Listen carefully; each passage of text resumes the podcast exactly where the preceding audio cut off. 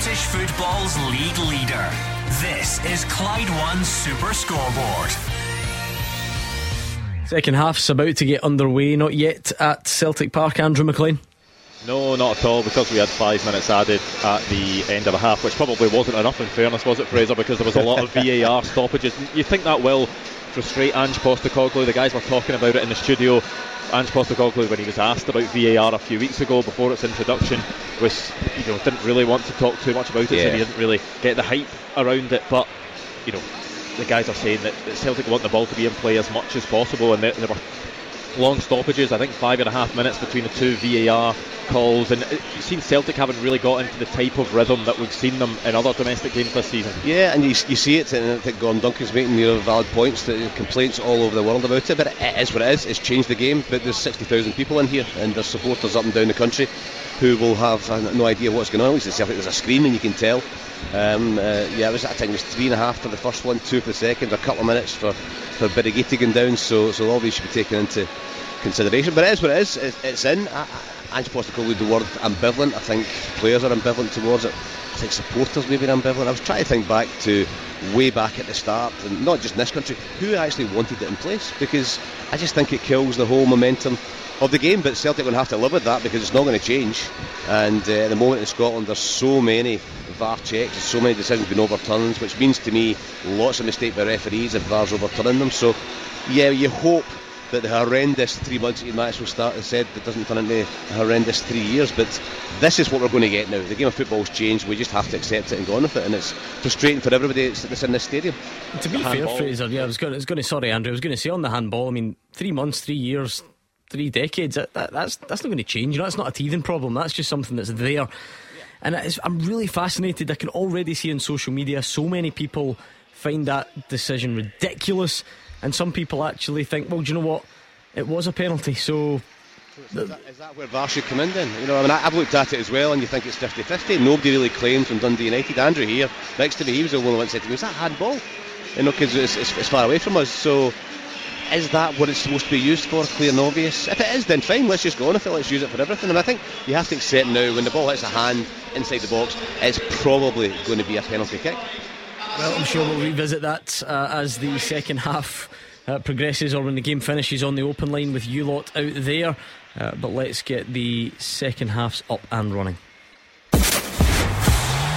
Clyde One Super Scoreboard Goal Flashes with Clyde Built Home Improvements. Trade accounts available now. Call them today. There's been quite a remarkable impact, Mark Wilson. This is not you know, it's just the way it is, as Fraser says. There's nothing you can you can do about it. But it seems a pretty obvious link between the VAR delays and just the sort of malaise that's set in in this game. It's just it's a bit slow. It's, it's just not a lot happening. It seems like that's been as a direct consequence. Yeah, and you know, people say VAR ruining the game. Uh, maybe they don't always mean the decisions, it's how it's slowing the games down. Because Bernabei's been punished for his handball. He's been hooked to mm, Hugh Keevins yeah. for Greg Taylor. Ah, well, Greg Taylor now a firm favourite with the Celtic supporters. They'll be happy to see him on the pitch. I just think, with regard to VAR, we'll soon be yearning for the days when you could simply say the referees are balloon. But uh, Fra- you still can. Like Fraser makes the final decision, so you absolutely still can. Yeah, Fraser was saying there who who asked for it, and there was plenty of people asking for it, and managers who lose their jobs with decisions going their way. Everybody said it was a. Every manager wanted it, didn't yeah, they? because apart from Ange so, Postecoglou, maybe it's so costly for for guys in a job who. Mm-hmm. Who then can point to a certain decision in a certain game and say, if I had won that game or drawn that game, down to that decision, I could have still been here. And that's I important. What, also, I think what's important, Gordon, is to not only remember the bad stuff because there's a lot and it would definitely drive you mad. But in a couple of weeks, we've already seen a number of offside mm-hmm. goals that were right to be ruled out, or not offside goals that were overturned and were right to stand. So um, it is get, it's also getting things right. Yeah, I can't uh, forget that. Correct, hundred um, percent. But I think you've got to weigh up the good and the bad with it just now. Uh, I'm sort of a gone in Fraser's camp. I was all for it. I was looking forward to it. I'm not particularly enjoying it. Now, you talk about, well, all the managers wanted it in because, of, you know, they could lose their jobs and decisions or whatever. But what we've got to remember, this is um, this is all about supporters. Uh, supporters, uh, for me, I, I bet the Lot- majority. Lots of supporters wanted it though as well. yeah, ones but are they enjoying it just now? I, I- now, um, you're looking at Celtic Park, um, the flow of the game. Now, people can say, well, if you're Dundee United, it's brilliant because it's slowing Celtic down, it's giving the decision for a penalty kick. Yeah. But I'm talking about an overall Yeah. sport, entertainment. I don't think the majority will be Yeah. enjoying it. we don't have to make this about Celtic or Dundee United, Mark. Whether it's Celtic or Rangers at home, and whether it's Dundee United or Livingston or Motherwell, for way before VAR, we used to always speak about the visiting team coming and trying to slow the game down. We used to get so many calls about it after the game. In that respect, is VAR an absolute godsend to the smaller teams when they go to Celtic Park or Ibrox? I think it is because I think there's going to be very little games that you go through that there's no VAR check. So, you know, you're always going to get it. It's always a time to just reset sometimes. It's an opportunity sometimes for the players to go to the manager and have a wee chat because you, you know it's going to be probably two minutes plus on a check. Very rarely is it check over within a minute. So you know you've got that wee bit of respite and it disrupts the flow.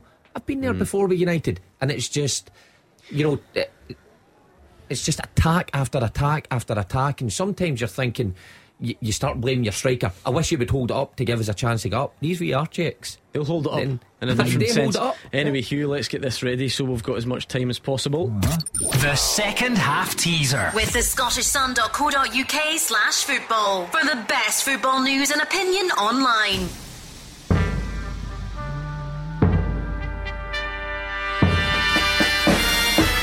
I have played alongside Zlatan Ibrahimovic and Edinson Cavani, uh, been managed by Maurizio Sarri and Slavisa Jokanovic. I have played for seven top flight clubs in three European countries, but my only major honour is one Scottish Cup. Who am I? So, played alongside Zlatan Ibrahimovic and Edinson Cavani, been managed by Maurizio Sarri and Slavisa Jokanovic. Played for seven top flight clubs in three European countries, but my only major honour is one Scottish Cup. Oh, I like that because Latan's played for every big team. Cavani's had a few as well. Um, I like that question a lot. At Clyde SSB, if you think you know who it is, and even if you don't, why not take a guess? Send us a tweet at Clyde SSB and uh, put your suggestions in. You two look more confused than normal. Yeah, you two I- walk around in a permanent state I, of confusion. I, am ju- I'm just delighted I've got more winners medal than he's got, but um, I am really struggling. That's that's a good career he's had, playing with the likes of. Oh, It's so only one teammates. one. Yeah, Yeah, only one one Scottish Cup. Not that good a career. he's not been successful. Then is that what you're saying? Played with some good sides. How Ah, can you play with tough- Zlatan and not winning? I is it? Oh, remember, he's was he not the famous one that's played for X amount of teams that have won the Champions League, but he's never won it. Hmm. Does that does that still apply? He never won it, is I'm he? sure he's the. That's a good start. he- he's a he's a. What's the word I'm looking for? He's a, he's a pub quiz question answer. say a pub player. No, not quite. Yeah, he's a, he's a pub quiz question never answer. won That's it, no, yeah. yeah, he's or at least that used to be the case for up to a certain point. But yeah, I suppose he wouldn't have Ajax. He didn't Inter. No, I mean, so that, here's the way to look at it. Ajax have won it, but he wasn't part of the team. Inter have won it, but he wasn't part of it. Barcelona have won it, he wasn't part of it. AC Milan and Manchester United, and he's even been at PSG as well. So he's been at all those clubs that have won the Champions League, but never when he's been there. well, there's a common denominator there. And it's his fault. Yeah, yeah. Okay. Uh, He's you an should take a leaf out of his book. that He retired. He looks after himself. You wouldn't see him munching into the pies at half time. well, speaking about the pies, at least I only had one. You you got one, munched into it, didn't like it, but then put the half chewed one back He's on top of the other He pie disgusting, and, isn't and selected another pie. And then And he thinks that's all right. I and had to say, he I'm going to get the- that. He like rips pie. the pastry off and eats that, and then discards He's- other bits. He's He's disgusting. Manners are an terrible. animal. Honestly. Um, Muirhead went into the book for a flailing arm on Zak Rudden, who's getting pelters from the Partick Thistle fans, having swapped Firhill for Dens last season. Everybody gets pelters from the Firhill fans. Everybody. Kelty Hearts 1, Alloa 1. Alfredo Agyeman on 56 minutes. Equaliser there for Kelty. Uh, no goals in the second half yet in our featured matches anywhere. Celtic 2, Dundee United 1, Ross County 1, St Mirren 2. Um, if you're Ross County, Mark, you're sort of probably banking on Dundee United losing today anyway, so you won't lose any ground as such. But would you be would you be fearing for them? I would be because it's it's went you know so long into the season now. We spoke about how Ross County transformed last season. Was it after ten games they transformed their season? But you rightly said earlier on the players that they've lost they had that wee bit of quality, and we saw that in that tenth game at Dens Park last season when the one was at five one, I think it was. I don't see that in the Ross County team, especially going forward this year. So yeah, Malcolm Mackay has to reinvent that team year after year, but it's not looking good this year, especially their home form. Their home form's been so poor. Yeah, I watched them against Hearts on Sunday, and uh, they're losing too many goals. Um, they're just, you know, they, they'll not panic because it happened last year. They, they came from nowhere, went on a terrific run. Malcolm Mackay, very experienced manager. I just don't think they've got the quality this year. I think they're in real trouble. Not much, you can, not much you can do about the best header the league's ever seen. By the way, what a header it was! Last week. I was Yeah. incredible. I forgot to say to you on Tuesday to chat about it. What a header that was! And then did he get hooked in the hour mark again? Did he limp Rested, I out? think. Rested, Rested. rested. No, what a header it was! Quality. Came on in Istanbul during the week. That's a nice little trip for him. Eh? Bit of shouting, bawling, got a yellow Yeah. card, lost 3 1. Bye bye. Here are the games you want to, the away trips you want. Istanbul, lovely city. Just come They'll on, not play a little much cameo. do that, will they? Hold on, we've got one of these. Goal flashes with Clyde Built Home Improvements. See that wee pep talk was all Ross County needed. They're level. What a game! Uh, Ross County two, St Mirren two, drilled in low by Tillson, in off the post. Dave Galloway has got a proper game on his hands. A wimpy for his lunch and a four-goal thriller and counting in the afternoon. One more goal for Ross County, and they've hit double figures in the league for the season so far. That seven goals in 13 matches up until today, and now two in an hour. It just shows you how football changes so quickly. I'm saying they're in trouble, bottom of the league. As it stands, they've leapfrogged Dundee United. Dundee United are now bottom of the league. They will be indeed if things Mm. stay the same. Uh, and I guess these would be the half the types of games you have to try and get something from if you're Ross County, Mark. You accept maybe if you're Yeah. Dundee United that coming away from Celtic Park with anything is unlikely. Yeah. But I'll tell you what, it'll be a lot closer at 54 minutes than a lot of people would have imagined. Yeah, um, uh, obviously Celtic in control of the game, but look, if you're Liam Fox and you said that you're going to come here and be on the front foot and all the things he says in his interview, and it's 2 1 at this stage, then you'd be satisfied Well, so far. Celtic Park seemed to think they'd just gone 3 1 up, but David Turnbull's header uh, appears to have been saved right on the line. Um, th- that's all we need, Hugh. Because remember, Oh, we don't we don't have goal line technology. Um, but yeah, it was saved on the line as far as the officials were concerned, and uh, away we go. So I don't think there's any real suggestion that it was over, although we've not seen it back. We've got a goal in the championship. Goal flashes with Clyde Built Home Improvements. And Dundee are back in it. Partick Thistle 2. Dundee 1. Robinson has pulled one back. Thistle are claiming for a foul on the keeper. Do the Championship desperately want VAR? You never No. know. Uh, but it's 2 1. Well, Silence. Got You, got- stunned got- by that? No, or what's uh, happening? you know what? I I was just having a look at the the Turnbull header. Impossible to tell yeah. unless you've got goal line technology. See on that, It Gordon, also right, didn't so- look particularly like it either, though, Nah, did it? nah, I d- I don't think so. See on that though, right? Yes. If the ball, we've not got goal line technology. Yep. If the ball does go over the line, say a goal didn't get given, but you can clearly see it's a clear and obvious. Oh, VR error. can check. Oh, for Yeah, sure. Yeah, right, you can use yeah, the cameras. yeah, It just okay. obviously there might be a scenario where, um, you know, in a six game, a six camera VAR game, that the camera might not Might be not be conclusive anyway. conclusive, No, of course you can still look at the, the, Okay. the cameras to see. Yeah, I was just. Uh, Let's I- clarify that for you. it us. certainly has because just You- when You'll go home happy now. Oh well, we can sleep better at night. Yeah, sit in the house tonight. Well, I hear this rule. You heard, you heard where he's spending his Saturday night. Unbelievable. No, listen, and I'm, I'm not, um, I'm all I'm all for the, the sentiment. I just didn't know it was such a thing. He's going to like Yeah. an o- what so it's Yeah. like an organised dog. Well, steady. sanctuary. Steady with it. Okay. He's going to somewhere quiet and dark to dog walk um, because of the fireworks. Walk- so what's the- this is is the like a, this is like an arranged place where people go away from. Still- still not sounding I'm not- great, man, I'm, I'm, being- I'm trying to be serious. Right, here. I didn't arrange this. And- The first, this is yeah. And I've been where he's going, let me tell you.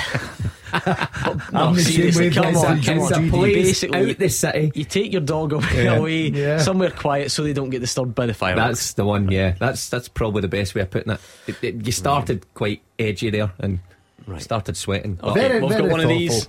Goal flashes. With Clyde Built Home Improvements. And now Ross County are in front. St oh, Mirren I 2, Ross County you. 3. It's Harmon with the header, Laturi with the cross, and Ross County are 3 2 up at home to St Mirren. What a game Dave Galloway's got. Well, I, I go back to it. Th- Thirteen games played prior to kick-off today, seven goals. One hour played, three goals. Nearly fifty percent of your total for the season so far. So Malky Mackay must be absolutely delighted. yeah, especially coming, uh, you know, from behind like they were there and in quick succession. I don't know why. I'd, Nyaka, I'd put Ross County as well. Yeah, and then I just slaughtered them five minutes ago and saying their home form is terrible. I must have went out my head when I gave my prediction. I, I had a fancy for Ross County, but I highlighted the fact that defensively they're not good. So I still fancy more. There's more goals. action in that. Yeah, yeah, I do. Mm, let's check in on the teaser, please, Hugh, if you don't mind. Okay, I have played alongside Zlatan Ibrahimovic and Edinson Cavani. I've been managed by Maurizio Sarri and Slavisa Jokanovic. I have played for seven top flight clubs in three European countries, but my only major honour is one wee Scottish Cup. I love this from Mark Brown who says, Amad Diallo. And then he's replied to his own tweet saying, Oh, ignore me, this is wrong. and is it wrong? It's wrong. It's wrong. Uh, Hatati Scone, see what he's done Yeah, there? Yeah, Has like gone that. for Joel Perry Dumbe. Ah, Scottish Cup goal scorer, but not the answer. Uh, a few people going Amad Diallo, by the way, so that's not correct. It's not Joel Perry When, when would Doumbé. Amad Diallo have played with Zlatan Ibrahimovic? Have a Man word United. with yourself. I mean, I know he didn't, but Mm. it wouldn't have been too far off, would it? Man United. Anyway, uh, and Richard Carr thinks it might be Massimo Donati. Ah, that was my sort of a guess. Not Massimo. Okay, keep your guesses coming, please, at Clyde SSB. Don't forget, 5 o'clock, well, it might be 20 past 5 at this rate. When the games finish, you can let us know what you've made of today's football and maybe what you're thinking about tomorrow's football as well. Rangers fans, Motherwell fans, Hearts fans, 01419511025. Don't want to leave out any St Johnstone fans. Uh, whatever you've got for us this evening, pick up your phone, get it off your chest. If you're a Rangers fan, you're thinking, well, you know, you never know. 2 1, Dundee United. It only takes one lucky strike, one VAR decision, and all of a sudden it's a draw. Yeah, the the Turnbull header. Um, Mark Celtic have come close with that. They've had a couple of other attacks. You know, a minute or two ago, getting to the edge of the box, and Giakoumakis had a, a nice little flick there. It was sort of half chance, but it just shows you how good and reactive he is in that situation. But right at the goalkeeper, so they're knocking at the door. Celtic, there's no doubt about that. But United getting plenty of bodies back there in the box and restricting them for clear cut chances. You've got to say. Yeah, and if they don't, if they don't open them up, which I expect them to do, uh, they've got plenty of quality on the bench that can come on and, and, and put this game to bed. So Kyogo, Maeda. Yeah, they've got pace. They've got guys that can score goals. They've just got they've got a very very strong squad. But uh, I expect them to score another goal or It's two. that before. time and changes start getting made. Greive and Tanser have come on for Gogic and Erhahon for St Mirren as they look to get back in at 3 2 down. Uh, Lawless for Mullen for Partick Thistle. Getting a bit tense here, says David Friel. McKenzie on for Bannigan as well. 2 1 to the Jags. Lovely work by Jota there on the left. Gets to the byline, but O'Riley shoots straight at Birighitti. So Celtic knocking on the door. Can't find the answer just yet, and it's still 2 1 to Ange Postecoglou's side. I suspect you'll see Kyogo and Abada shortly because knocking on the door can get boring. Yeah, there'll be some changes coming up. There's no doubt about that. It doesn't matter how his team's playing. If they're getting beat, if they're way out in front, Ange Postecoglou always goes about this time with three, usually three in the one. And so, especially guys like O'Riley and Hatate, who've put a lot of minutes in um, this week, maybe the ones to make way. But certainly, so much quality on that bench that you spoil for choice, really. Uh, Levitt's coming on for Dundee United. Good player, never huh? Gordon. He's clearly not been at his sparkling best, hence why he's not starting the game. But if there was one man that might produce something out of nothing and rescue an unlikely point here, Yeah, he can give you a wonder. That's a, that's for fact. He's uh, got that in his locker. Uh, I, he was in good form for Dundee United, but he just seems to maybe it was a tactical, especially with Tony Watt as well, getting that red card overturned, the experience. yeah, to- criticised though midweek by the manager for lack of form. Remember, Yeah, but um, when you're going away from home to Celtic Park, I think you, a, a bit of experience and. I think Tony knows how to play in games and oh, get, get you I'm up the talking about uh, Dylan Levitt. Sorry. Oh, sorry. I thought you meant Tony Watt there. But I think that Tony can get you up the pitch. I think he's, you know, experienced enough to get those, you know, clever fouls that just take the, the heat off the game a little bit. But, uh, but interesting to see what Levitt does. Look, no better place to find your form than to put one in the top corner. If you're Dylan Levitt specifically, Mark, is that it's actually not a bad environment to come on in because at two one yeah. down, it's not going to be your fault if you lose Yeah. three one, and even if it was, people won't care.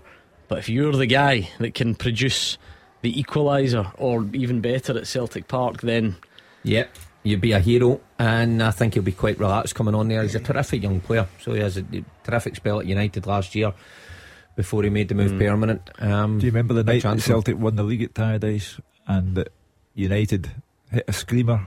Dylan Levitt. yeah. Uh, Jim's the man who's made way. Kyogo and Abada getting stripped for Celtic, so you would imagine. Maybe Giakoumakis and Haksabanovic, Haksabanovic, or, maybe. Ja- yeah, or, or even Jota. He is still just coming back from injury, yeah, isn't he? Probably. If I was Haksabanovic, I'd be a bit On the oh, I hat trick, to- just Yeah, I want selfish, to though. stay on. I want one of those balls. Would you give it to Ange then if he took you off? I don't. you Th- I don't think. throw he your- I probably had my hat tracksuit trick by down? Mm. No, I'd be delighted to go off. I loved scoring early and just getting right. I'll do me. Do you know what I've noticed? Having obviously you two go way back, we established this last season that you and Ange Postecoglou were teammates for a, a short yeah, while in Australia, which was amazing. I, I, A and D. I sometimes think back to that moment where I just assumed that you were talking your usual nonsense, Yeah. and it turns out you actually were. Yeah, Um, and I've noticed some similarities between you recently. the jumpers. You both cough into the mic a lot. That's just an Australian thing. We picked that up over in Melbourne. Now, listen, I hope it's nothing serious from either No, of you. look, of course, let's not make light. I've I've had a chest infection for, and, For and I'm what? For 10 years? know. Every I time you're on this show, you lean into the mic and you cough. And since I everybody. turned twenty one. and No, what he does though, right? He coughs into the mic, but then turns away then after turns the after- cough. I know, it's incredible. And I've noticed a lot of Celtic fans have been pointing out oh, Ange coughs away during his press conferences. Hmm. There you go. Is that something you two learned together? Nah, I think that's a bit unfair. I think there's a lot more to our relationship than just coughing into mics, Gordon. Um, you know, spending time with Ange, learning. You lasted a couple of weeks and you get sent Is he up the road same 'cause age as didn't you? turn up for Is he? I think Ange's a bit older than me, is he not? Oh, he's he's younger younger than than you. you. Couldn't be older Come than you. on. He's like much healthier than you. to be fair, 100% Shuggier younger. in the corner, looking more healthier than He's me. three, four years younger than you. Yeah, yeah, Uh, no hat trick for Haksabanovic. Off he goes. And replaced by Giakoumakis. Yeah, quite happy with his day's work. You know, a couple of goals. He's been involved in quite a bit. Good substitutes again. We see it every week. Hmm. Good to turn into your bench, and you've got a fully fit, fully firing bench. It's that can come clearly it's not really a thing, is it? Leaving a player on to try and get a hat trick. See if you think about No, it. How no. many times do players? uh, Did it not happen to Cholak about four. Yeah, times? Yeah. It's just not a thing. We from the outside maybe make, but the managers almost never think about But the it. big, the big difference in our day, Gordon, was you were left on to get a hat And trick. there wasn't that many subs There either. was two and, yeah. subs. Anyway, was- we've got one of these. Goal flashes with Clyde Built Home Improvements. David Friel told you it was getting a bit tense. He's obviously got a, a sixth sense for these things because Partick Thistle 2, Dundee 2. Sweeney forces it over the line, and all of a sudden, those Partick Thistle fans who hadn't been happy, who were happy at going 2 up, will be feeling a bit frustrated now. Well, David spoke about uh, Ian McCall having goodwill in the bank. Uh, if it was five defeats in a row, um, there'd be a, a withdrawal of the goodwill Especially from the from, bank. two, from 2 0 up. yeah, two yeah, up, yeah. at home, yeah. Uh, so a third goal for Dundee would be bad for Ian McCall. The amount of goals they're losing is alarming over the past, what, four weeks, five weeks Thistle? 3 0, 4 2, 4 0, 4 1 against Aberdeen, albeit, and now another two at home. Oh, and now Aaron Muirhead's been sent off as well. We said he'd been given the the yellow for the flailing of arms. He's no stranger to a bit of a, a, a battle, and um, it was for afters after the goal, a second booking. How, how silly is that? That's Uh, the your- experienced player in the team, as well. Your team and your manager's going through a rocky patch, and you go do that. I mean, I've been end Ian McCall's rants before.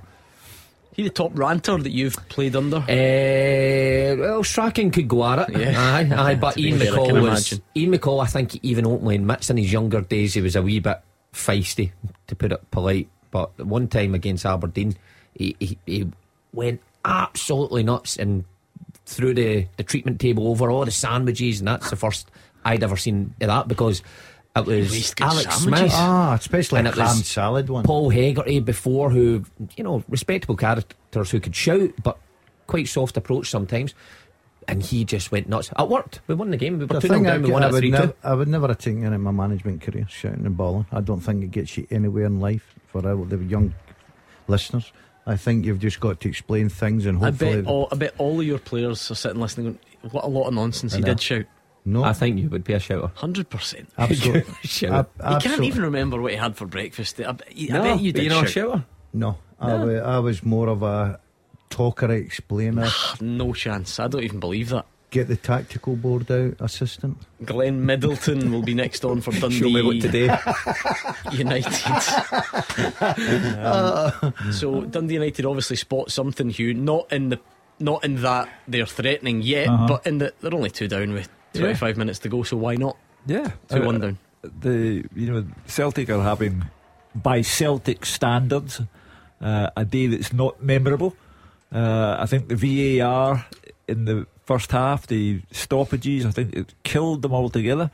Uh, and they're, they're, whether it's Kyogo, Abada, Jota, Matt O'Riley, there's nothing happening in front of goal for them. Uh, lots of possession, domination, obviously, but not happening in front of goal. So the Rangers supporters are moving closer and closer towards the radio. It's the possibility, though, Gordon, more than anything. It still doesn't look likely. It doesn't No. strike you as a day that Celtic are in bother. But as Hugh says, once that door's still there, Uh, yeah, we've seen it before, and when Celtic went in the lead early on, seven minutes, whatever it may be, we were thinking, well, this could be a sore one for Dundee United. They get that decision. Could it happen again? Of course, it could. Set play, Levitt could be a terrific strike, but you need to go up the park. Yeah. And if if you don't go up the park, you ain't going to score goals. And Dundee United cannot go up the park. It's a case of when Celtic will score next. Very much like the game is that against Motherwell. Yeah. yeah. You know, went I was along the thinking same way. The goal against them was against the run of play, and they got themselves in front. And then right at the end, Cal McGregor, of course, has to take the red card because it's just that one opportunity. So could do another goal here just to kill it. your old pal Curious Creatures has been on with You a, a, me, a bit of poetry about your nighttime activity uh, for this evening. Uh, Steven Fletcher off for, for Glenn Middleton. And now you, Mark Wilson. Oh, so he good. says, Me? So Mark's going nighttime walking because the dogs are easily scared. Keep them from the fireworks. It's just nice to see he cares. He'll bump into the Dazzler in a frisky kind of mood, showing off his wee chihuahua as he wanders round the woods. There's, there's every possibility I could meet Mark tonight. I think we'll leave that there. I think I've been we'll- known to visit that place. I think we'll leave that right there if you don't mind. Thank you very much. Uh, Brophy on for Curtis Main for St Mirren. He's been the no pun intended main man in an attacking sense for in recent weeks, but maybe not quite clicking in the same way today. Eamon Brophy comes on to see if he can rescue something for St Mirren. What result that would be for Ross County, Hugh? for Malky, yeah. Uh, toiled all season long. Uh, and at last, someone uh, has come up with the goals for him. And uh, as Gordon Dalziel pointed out, they could get off the bottom, which is always a psychological lift. I mean, when we break for the World Cup next Saturday, you're going to have five weeks either to fester or to look ahead optimistically. And if Malky can keep Ross County off the bottom, he'll look forward optimistically. you, you know, talk about the timing of this World Cup. It just seems annoying, doesn't it? Do you know? Mm. See, before we even get to the serious stuff, I know there's a lot of talk about that just Oh. now. There, you know, a, a very big picture about the suitability of Qatar to have a World Cup. Before you even get to that, even just the timing marks, See, as a player, how many players are you now seeing that are out injured for? 10 days or two weeks, and that's going to be enough to keep you out of a World Cup Yeah. because it comes bang in the middle of the season. At least you used to have, when it was in the summer, you know, a few weeks maybe at the end of the Yeah. campaign to get over any niggles, go away fit to the World Cup. It, it's a, it's very unforgiving on the players, isn't it? It certainly is, and you've got to feel sorry for them because you know, for some of these players, it'll be their only opportunity to play in a World Cup. And you're right, there is no build-up. We're straight out of the domestic stuff, straight into the World Cup. You're right. At, at the end of May, the season would usually be finished a bit earlier. Then that would give national teams a chance to go away for a couple of weeks, assess their injuries, and then the tournament would start what mid June. Or something like that, but just going right into it. I don't think it's a World Cup anybody's really, Do you know something? really I- overboarded I about this think, year. uh, well, funny you should say that. Uh, Everybody loves the World Cup. Of course we do. We grew up with it, watching it, the great Brazilian teams. I don't even know who the favourites are to win the World Cup this year. You, you know, years gone by, you had the Germanys, you had Brazils. Germany's. Germany's. Ah, the Germanys. Um, you had the Brazilians. Um, Yeah, I all think, Bra- loved the Brazilians. Brazil are favourites. Are they favourites? Yeah, I think so. Yeah. uh, Brazil, France, Argentina, England, that sort of Spain. I think that's like the top five, roughly. The other thing for us, I mean, we have plenty of players from the Premiership in the tournament, but this country is not in it, and that diminishes your Mm. interest as well. Yeah, oh, we're used to that. I. I was going to say that's, not that's, that's abnormal. nothing new. Well, we've been teased. We, Yeah. we thought we had a chance. Closer, getting Yeah. closer. Oh, Man City thought they were 2 1 up through Erling Haaland, of all Oh, people. no. Score correction. Must be a VAR uh, incident there. This is still level. I thought you said you knew how to win with 10 men. Well, it's, uh, there's still a bit to go. And the VAR decisions, have we had many of those yet in Scotland? Goals celebrated. And then Have ruled I out. forgot? Off. Some because that seems the only thing that we're missing. A wild celebration from a team only to have it ruled out. Yeah, Bada got one ruled out, didn't he? Um, but again, that maybe doesn't match your wild celebration. Yeah. But It will come, at though. Tynecastle. Yeah, yeah, it will come. Again, that's. And do you know what though? I, I, there are actually times though when that can be quite exciting. I remember being in, at Hampden, Lyndon Dykes against Israel, course, yeah. celebrated. Goal doesn't stand, and you just celebrate it again. And I, I would be, I would, as chaotic as it is, I would be lying if I said it wasn't absolutely brilliant Yeah. fun in the stadium that night. So, uh, right, ooh, uh, St Mirren had one against Dundee United ruled out as well. Remember, we've got one of these, and it is a big one. Goal flashes with Clyde Built Home Improvements. Partick Thistle 2, Dundee 3. And it is Cammy Kerr, the Dundee legend, who has scored on 76 minutes. And Thistle 2 up and now losing 3 2. That will not be going down well at all. Well, nor should it really. You know, they've been on a bad run, they've been hemorrhaging goals, and uh, here come another three at home when you had a two goal start. So there's no reason for people to be happy about that. Jota has gone off. He's done his bit. He set up Haksabanović's goal, continued his return from injury, and he's been replaced by James Forrest.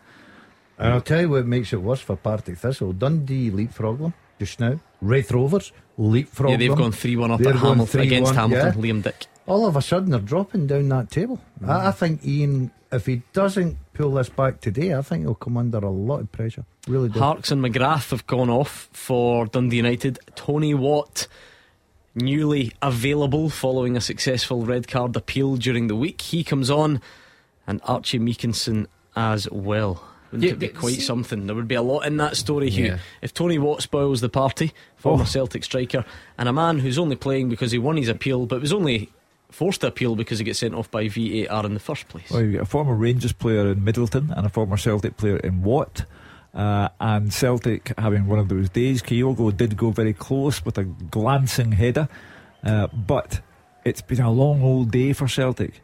Uh, the two goals were fairly undistinguished in their execution, uh, and Celtic aren't over the line yet, so there's potential here.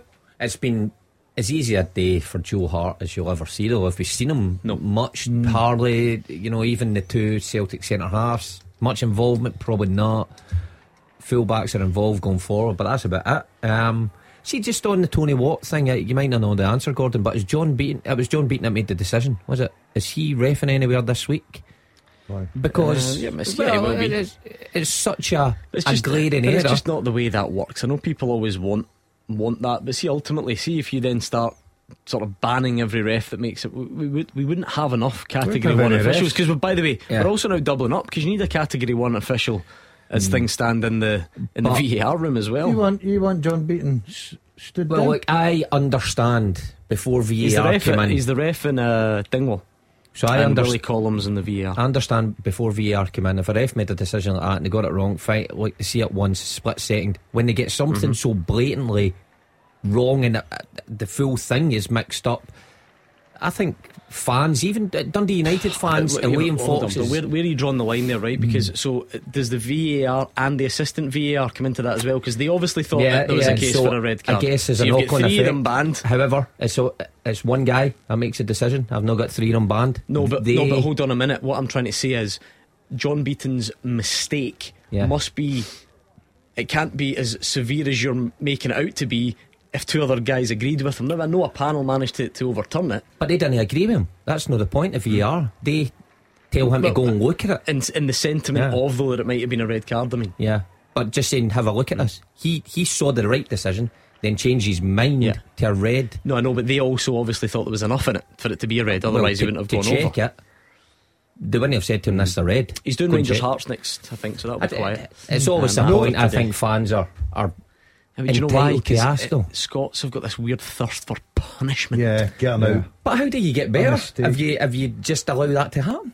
But how would that make you better? Do you think he deliberately did it? Gives you a but uh, so do you, sidelines. do you reward it by just continuing and then employing them again for another game and another game and another game? No, I get, look, I get that, but ultimately that would only work as a punishment if you felt people were doing it deliberately. If he just thought it was a, if he, right, hold on, Hmm. if he thinks it's a, if he thinks that's a red card, yeah.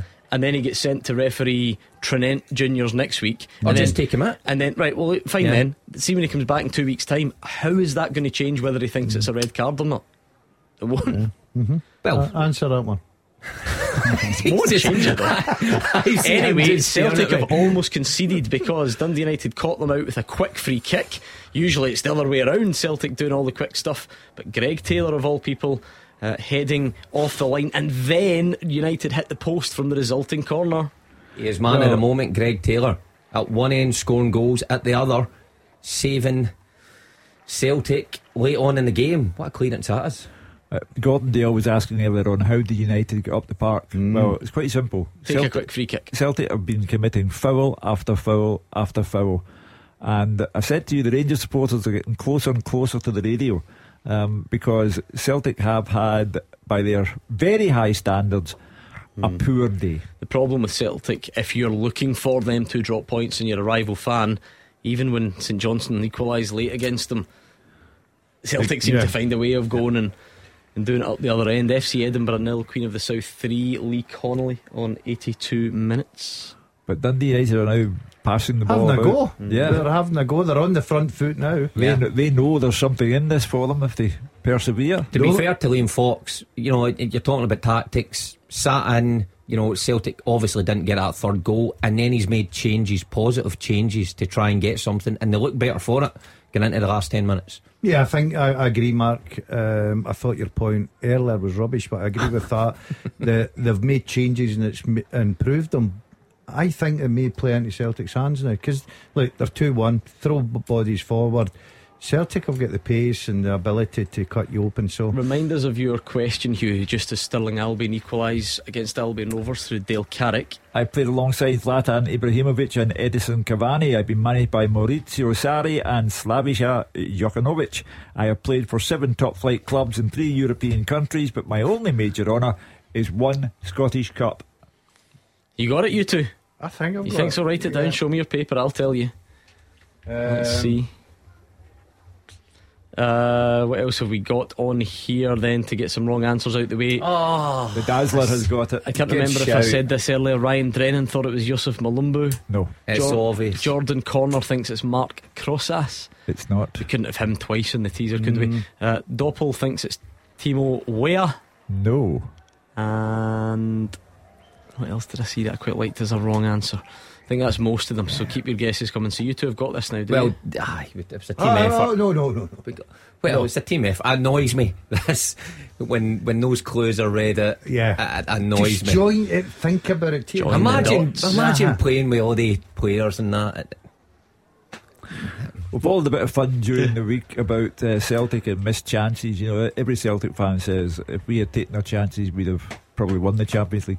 But uh, you know, it, it's again the story for Celtic today. You can talk about Kyogo and uh, Giakoumakis, but Celtic Mm. at the moment, I think Ange's priority would be if he can find one, uh, a thirty or at least twenty-five goal a season, man. Yeah, I mean they they are on forty four goals in thirteen games now, aren't they? In the the Premiership, it doesn't seem critical Um, domestically. I, I- I think not just domestically, but you know, the, oh well, we've spoke about that. Obviously, trying to upgrade in Europe, but you know, if you've got forty four goals after thirteen games in the league, it's that's not bad going.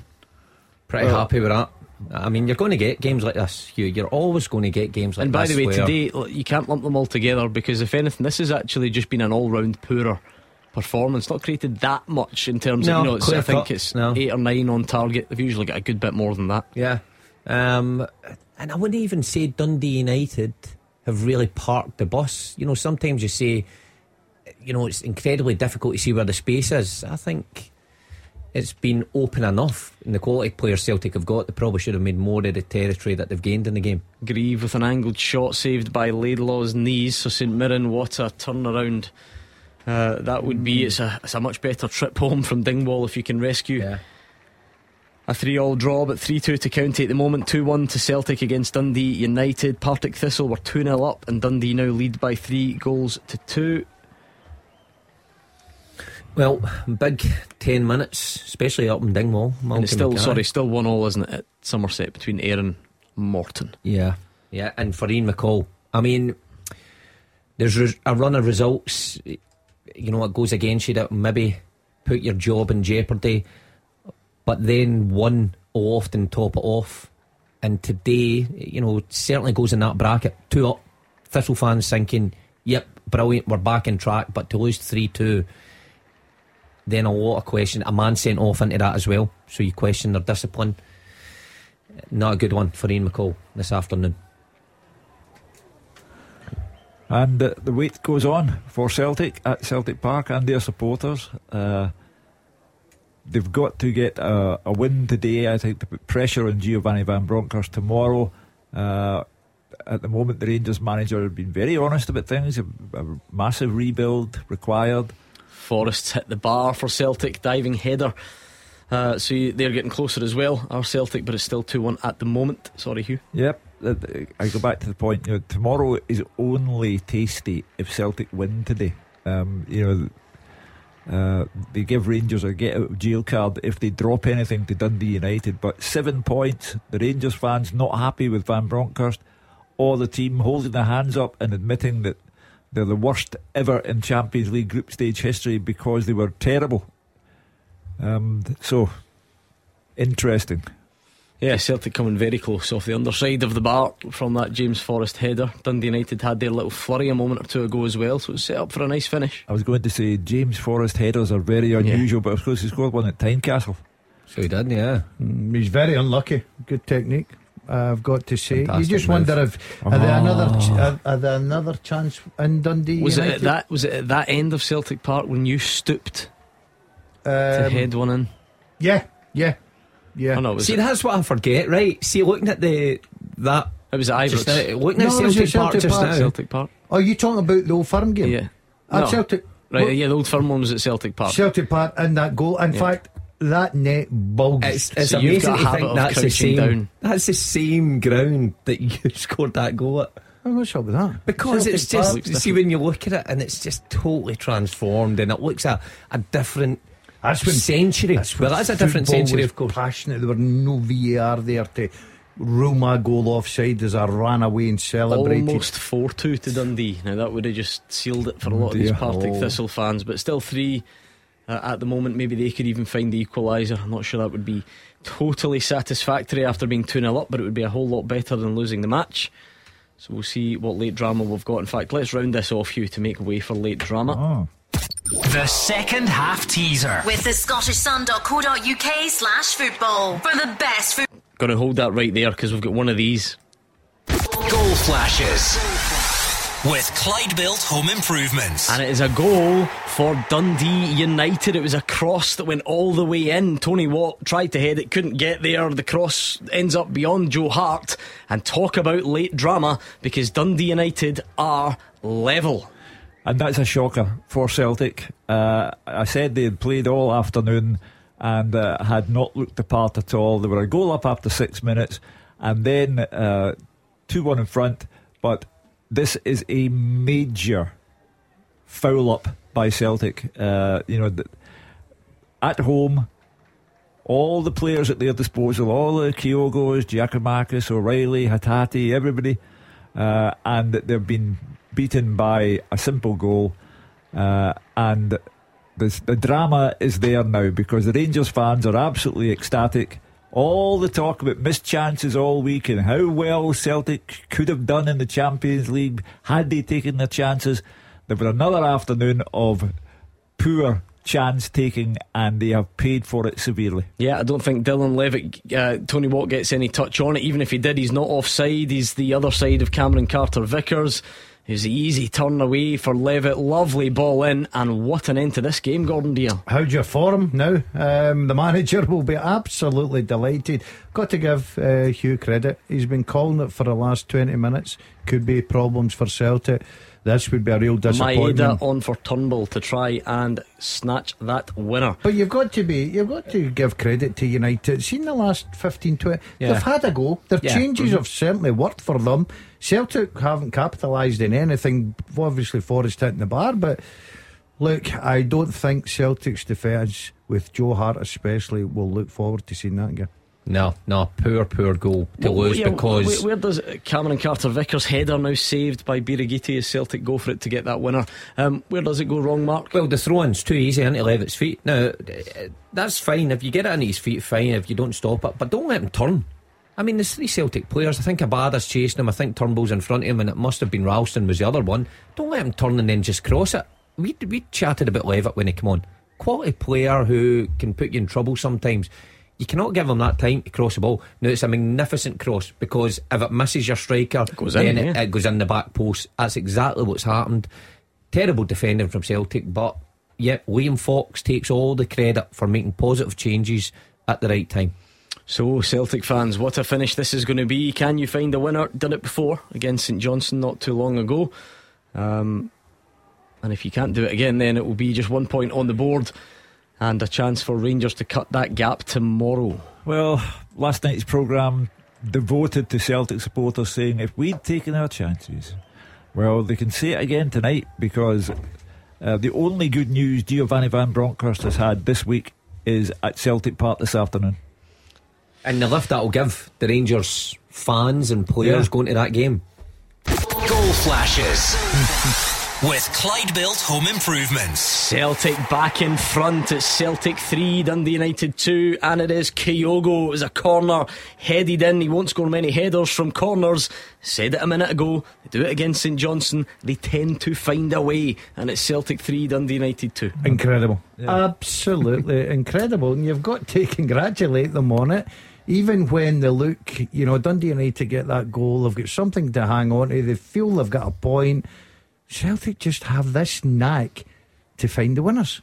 Uh, yep, Celtic back in front then. Late, late drama at Celtic Park. It looked like two points dropped. Three back on the board now as things stand. Unless there's another sting in the tail. Kyogo popping up with a very, very important goal. Four minutes added on. And uh, Celtic Park celebrates that like a fan base that knows exactly how important that might be. Falkirk against Dunfermline. Dunfermline have won it 1 0 away from home. Over 7,000 at that game. It's full time in Dingwall. Dave Galloway, what a game you've witnessed. Absolutely, a really entertaining afternoon here in the Highlands. Ross County 3, St Mirren 2. County went ahead after 10 minutes. A lovely ball in from Loturi, finished off from close range by White. That lead lasted all of three minutes. A wonderful free kick by Strain, making it 1 1. He was at least 20 yards out when he curled the ball beautifully up and over the wall. In the first half, uh, the home side were seeing a lot more of the ball, nearly 70% possession. But Saints went 2 1 up in injury time.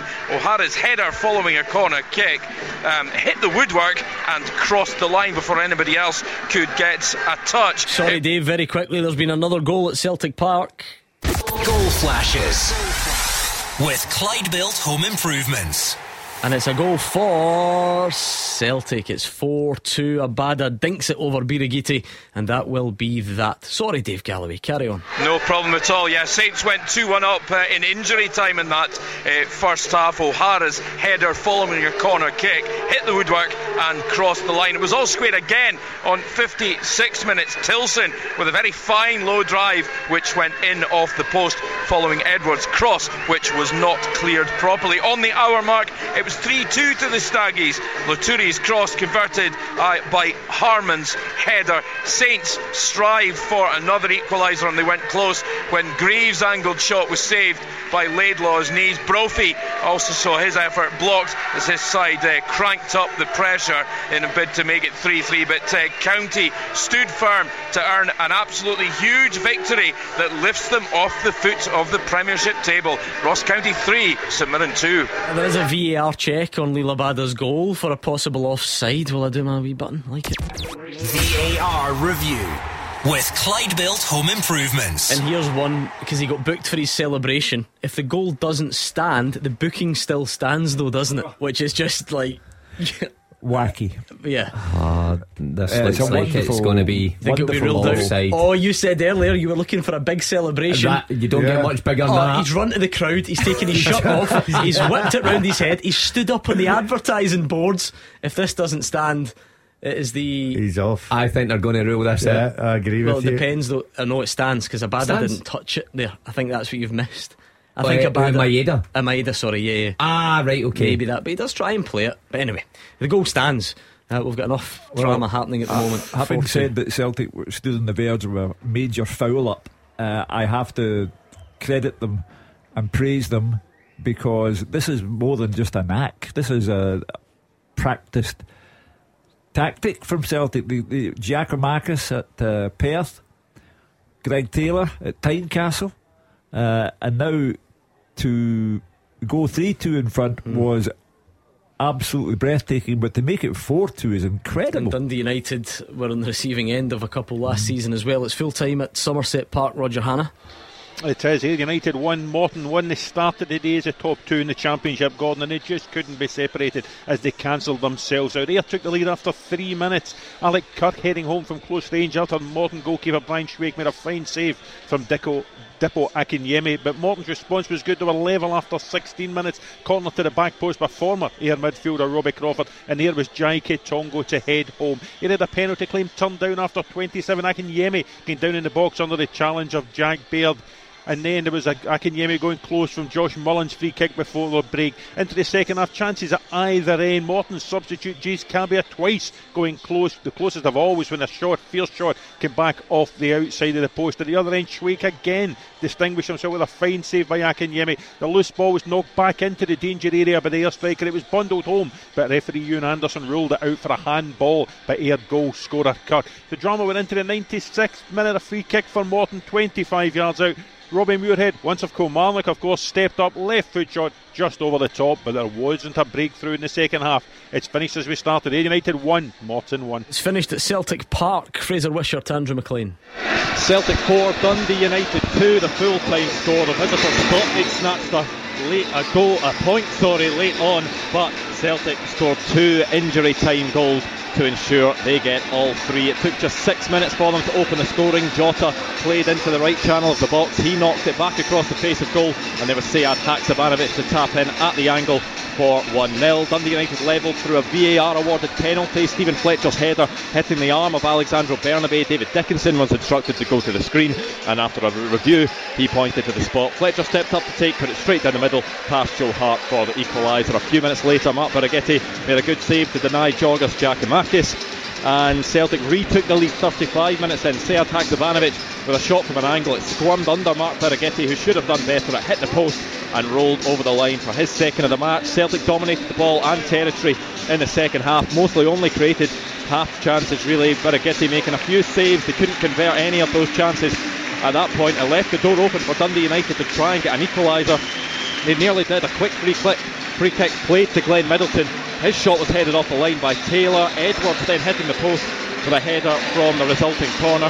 Celtic's turn to hit the woodwork after that. James Forrest hitting the bar with a header, but Dundee United did get that equaliser. Dylan Levitt's cross evading everyone, even Tony Watt, who tried to head in at the back post. The ball went past Joe Hart and into the back of the net. 2 all. It looked as if they'd snatched a point, but no. Celtic with a corner, 90 minutes in, flicked on at the front post and there was Kyogo to head in to send Celtic Park wild. They then topped off the win right at the death too. A ball over the top to Abada, who finished really well. A dink over Mark Birighitti. VAR did check that one for offside, but the goal stood a crazy end to this game. The full-time score: Celtic 4, Dundee United 2. And Fraser Wishart, how do you sum up those last few minutes? Well, the Celtic supporters are absolutely delighted and they'll go home really happy. But you have to say it's just because of the last few minutes and the excitement that came from that. Because before that, it looks as if the game was just drifting to a sort of comfortable but uninspiring win for Celtic. But then United give them credit. A couple of good substitutions. On came Middleton, on came uh, Tony Watt as well. And they got a bit of life and they threatened and they one cleared off the line, hit the post. Then they get the equaliser, and all of a sudden the Celtic fans had to come to life in the last couple of minutes because they had nothing really to get them too excited. And I think United will be really disappointed by the Kyogo goal. It was a good corner into the front post, but Kyogo's one of the smallest players in the box, and he had a free header at the front post. Then, of course, with all the drama of the Abada goal, was it onside, was it offside? Ange Postecoglou shaking his head the whole time, even when Abada goal was allowed. He was just shaking his head with his hands out. He's clearly not a fan of, of the whole sort of VAR uh, project. But uh, in the end, it's a vital three points for Celtic because at one point, when they equalised Levitt's goal, it looked like they were going to drop two vital points. So a good day all round for Celtic, if not one of their better days on the field of play. Yeah, two injury time goals save the day for Celtic. The full time score here at Celtic Park Celtic 4, Dundee United 2. Well, Celtic fans, what did you make of that? 01419511025. Call us right now. David Friel watched Partick Thistle, Dundee Firhill. Full time Gordon, Partick Thistle 2, Dundee 3. What a game. I said beforehand, Thistle were almost in crisis mode after a horror run of results. Well, I think they're now officially in crisis mode after throwing away a 2 0 lead to lose yet again. Ian McCall's side, the stats don't make for great reading. They've lost five of the last six league games and they've conceded 14 in the last four now. Aaron Muirhead's red card after Dundee's equaliser make it 2 2 didn't help, but you could see the confidence drain from Thistle in the second half. They're now down to seventh place. They were booed off the pitch, and Ian McCall really needs to stop this rot quickly. All started so well for them. Harry Milne's double put them two up at half time, but the second half is a different story as Dundee mounted this comeback. Zach Robinson made it 2 1 in 56 minutes as Thistle claimed a foul on David Mitchell. Dundee then had their momentum and the equaliser arrived in 68 minutes. Robinson tried an overhead kick. Ryan Sweeney was the man to follow up and bundle the ball over the line. There was a melee, there was a big rammy after the goal, and Aaron Muirhead, who had been booked for a flailing arm, and Zak Rudden picked up a second yellow card for his part in the, Rami. Thistle now had to play the last 22 minutes with 10 men, and you felt it was only going to be one winner. Indeed, Julie delivered it. Max Anderson, he was great when he came on as a sub. He picked out Cammy Kerr at the edge of the box, and the club legend buried a shot past David Mitchell. Dundee celebrated really well, losing they up to fourth, but the problems are piling up for Partick Thistle. Full time, Partick 2, Dundee 3. What a day! What a day of association football. Hugh Keevins, Mark Wilson, and Gordon Dalziel. So many goals scored. VAR drama as always, and various other talking points. And that's before we even get to tomorrow as well. So it's 0141 951 1025. Give us a call right now, Celtic fans. What did you make of that? Obviously, in the, the footballing sense, it's four good goals. Bit ropey though. Uh, went 2 2 fairly late on. There was the handball, there was the VAR, there was the time delays, all that sort of stuff. So please do pick up the phone right now and let us know. And Rangers fans, I'm sure you thought at one point you maybe had an extra incentive to go and cut that gap tomorrow. It's not to be, but you take care of your own business in Perth. So 0141 951 1025 and we'll do the lot next. After the action, it's your reaction. 0141 951 1025. Clyde One Super Scoreboards Open Line. Oh, what a day of football. Celtic stretched their lead at the top. It looked for a moment that they might only stretch it by one point, but it is three in the end with a 4 2 victory against Dundee United. What a crucial win that could be for Ross County as well. 3 2 at home against St Mirren. Uh, in the Championship, a share of the spoils, one all between Ayr and Morton and Inverness Arbroath. Partick Thistle fans, how are you feeling? You were 2 0 up and then lose 3 2 at home to Dundee to carry on a miserable run. Raith Rovers beating Hamilton Accies 3 1 as well. So, Celtic fans, there is a lot to get through here. You've stretched your lead, which I'm sure you think is great. So, talk to us about that. The attacking performance in the end, I suppose, was good because you scored four goals, and Abada's in particular very nice towards the end. How ropey did it feel? Or have you made a habit of that? Do you always think you will go up the other end and snatch the winner? And those three words that you just long to hear video assistant, referee. Uh, what did you make of that today as well? Because there was quite a bit to get through on that front. So let's dive straight in actually with Ewan, who's in Hamilton. Uh, firstly, Ewan, were you at the game or have you just seen it on TV? No, I was I was actually at the game, um, evening final. Um, I had a, a, pretty good view. I was right the way my seat was right across the line for what I thought was the penalty. And to me, straight away, me and the guys around about us, we did see, it's obviously his hand and thought, oh, here we go, he's going to check and all the rest. of it. But the time it took, it felt like 10 minutes. Um, he goes and he looks at it, and sure enough, but I think just the, the VAR thing and the rules, they just don't marry up. They're not sort of fit for purpose the way it is rule. With the introduction of VAR, the rules are going to need looked at, I think. Um, I think we're at the stage, where, I know the panel and everything in the show, they've been talking about it as it's subjective. And ultimately, the only person whose decision matters is the referee because he's the one his ultimate call. But to me, that this whole thing with the unnatural position, um, like two two big strapping lads going for a a 50-50 in the air, you get knocked off balance or whatever. So see, see I'm out walking about this time of year and it's, it's icy, it's slippy. I go to slip. First thing I do, my hand flies up in the air. So if I've had a nudge or a knock, it's going to do that as well. So I mean, who, who's to say what's natural and what's unnatural? I just don't. You just need to clarify it. I think we just need to take all the subjectiveness out of it and just say if you handball it in the box, it's a penalty. That is, and that right there, Fraser Wishart, is the problem because I hate to to burst Ewan's bubble. The rules have been tweaked for VAR. This is what we are seeing. This is the VAR version of the handball. It's worth bearing in mind that four weeks ago our refs were expected to spot this stuff without looking at it again. So that the handball rule has been there. What do you make of Ewan's frustration on it? I don't know if you've seen it back, Fraser.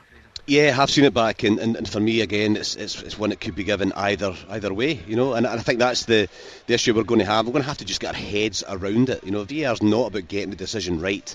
Let's get that. Let's get that. There's only two decisions are right. One was offside, so you, you can tell that, and one was over the line. Everything else is subjective. What it's doing is it's giving referees a chance, if they make a mistake, to, to reassess it, and that's what it is. Now, that doesn't mean the referees got it right, you know, and I, I think when the problem with me from you in terms of the way VAR's supposed to be interpreted. I think Ewan's, Ewan's right there. It's, it's, the, the rules maybe and the laws of the game are not helping. But I thought VAR was supposed to come in only when it was a clear and obvious error. And that one today will split the room. Absolutely split the room. I, I don't think it was a penalty. As a, as a defender, I would hate to get a, defen- a, a penalty kick given against me for that. What are defenders supposed to do these days? You can't go out and try and block a cross in case it hits your arm. You can't jump now with your arms in a natural position because it might hit your arm and, and be a penalty kick against you. So it's a really, really difficult one. But I, I thought the interpretation was it was, a, it was an obvious error by the referee calling across the side. And maybe that's going to get ironed out in weeks to come because it's very new for the referees, to be fair to them, and the video assistant referees. But we're going to have to find a, a, a common ground in all this. But I don't think that you can with, with, with handball. It's very much, yeah. very, very subjective. It's going to be the one, um, I, I believe it or not, contrary to I think what people might you know, believe don't really like getting the rule book out, but I think you have mm. to, Hugh. I think it's important yeah. because the referees aren't just, believe it or not, not just randomly think, oh, eh, you know, I'll give that as a handball or not. They're trying or they're supposed to be doing a kind of checklist in their head, a list of criteria as to what is and is not an offence. And I've been reading this all afternoon, and I can I can then see why Fraser says you know it's a bit of both. Because firstly, actually, see if you look up the handball rule, and this is an IFAB thing. It's not Scotland; it's worldwide. There's a wee diagram, um, which basically shows you as well that you know if your hand is if it see if it's up and it's like above shoulder level, uh-huh.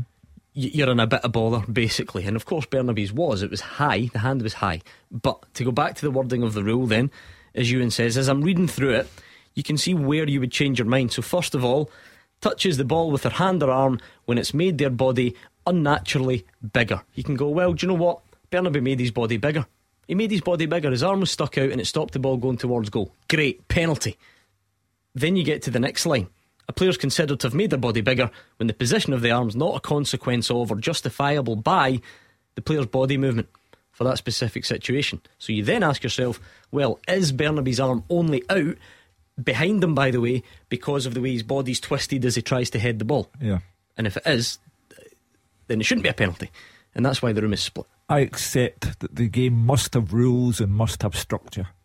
But confining myself to the Bernabei incident at Celtic Park, I mean, no Dundee United player thought it was a penalty.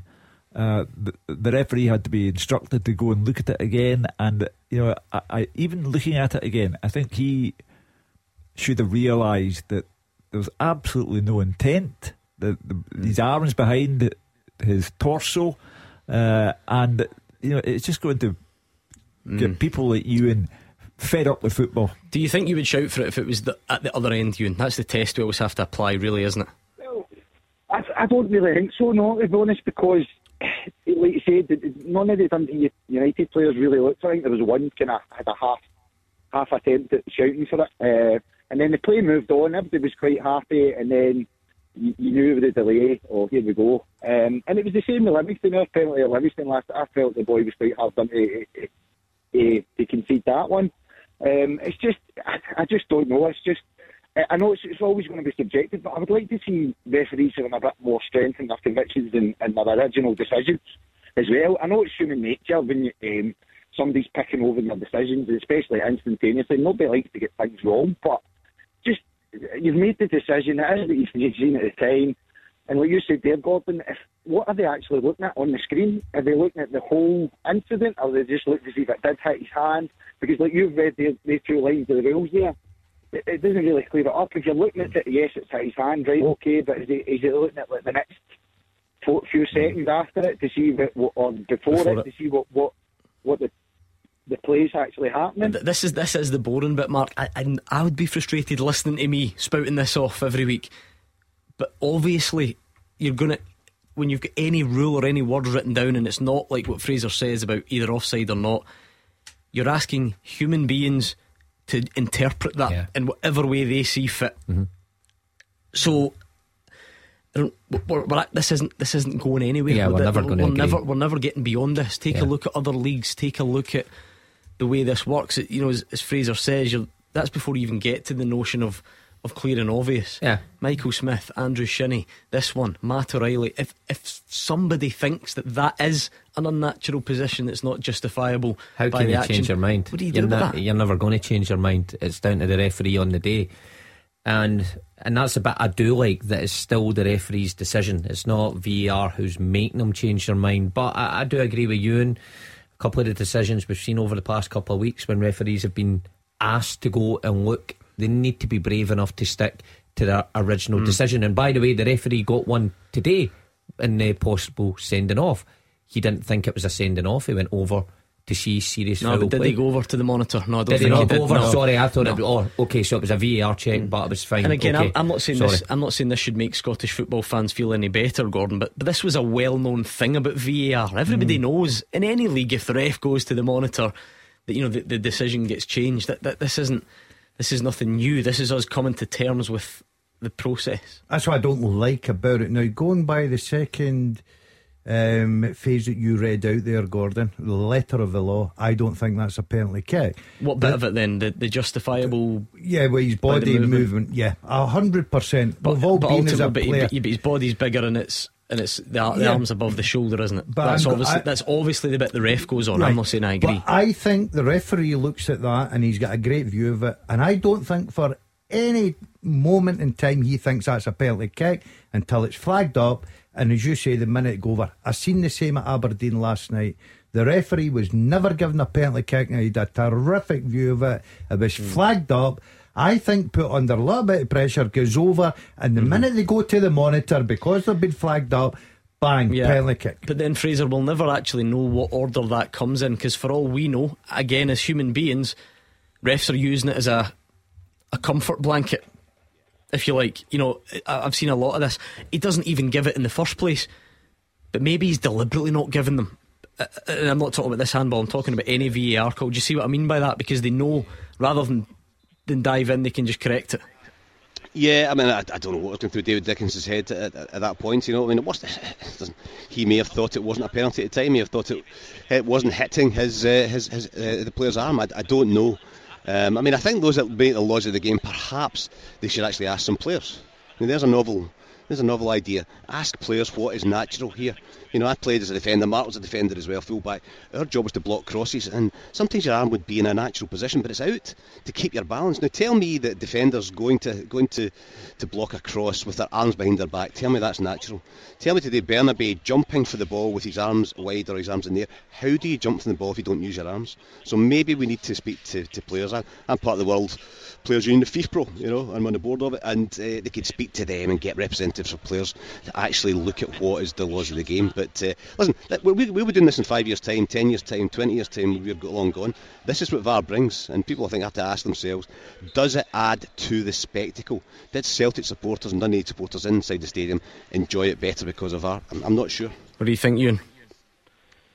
No, not at all. To be honest, it's, it's im- immense frustration for the Celtic point of view, and the Dundee players, Dundee United players after it, they, they looked like they couldn't believe their luck. To be honest, they just kind of, I mean, it was they were in the first ten minutes and they just slowed right down after that, started time wasting. Um, it's just, I don't know, it just, I don't, I don't see what to add, and if it, uh, to be honest, I think it takes away. But it, again, it is like you say, it's, it's there now. We need to kind of live with it and deal with it and move on. Or I, I just think we just we either all stop talking about it and we just say any handball in the box is now a penalty and that's it. We just deal with it and move on. Or I don't. I just don't think it's fit for purpose. But bringing it in halfway through a season as well. Well, it, it would that part as well. I know, but even if it had been in from the very start of the season and the same penalty had been uh, given at Celtic Park or anywhere else, we'd have been talking about it then. But Or if we just left it in cold storage and there's a bad Mm, decision yeah. that could decide the title, and we go, hold on a minute, we could have used VAR and we didn't. I, It's- I think you know the, the terrible pity is you've had an end to that game that is sensational.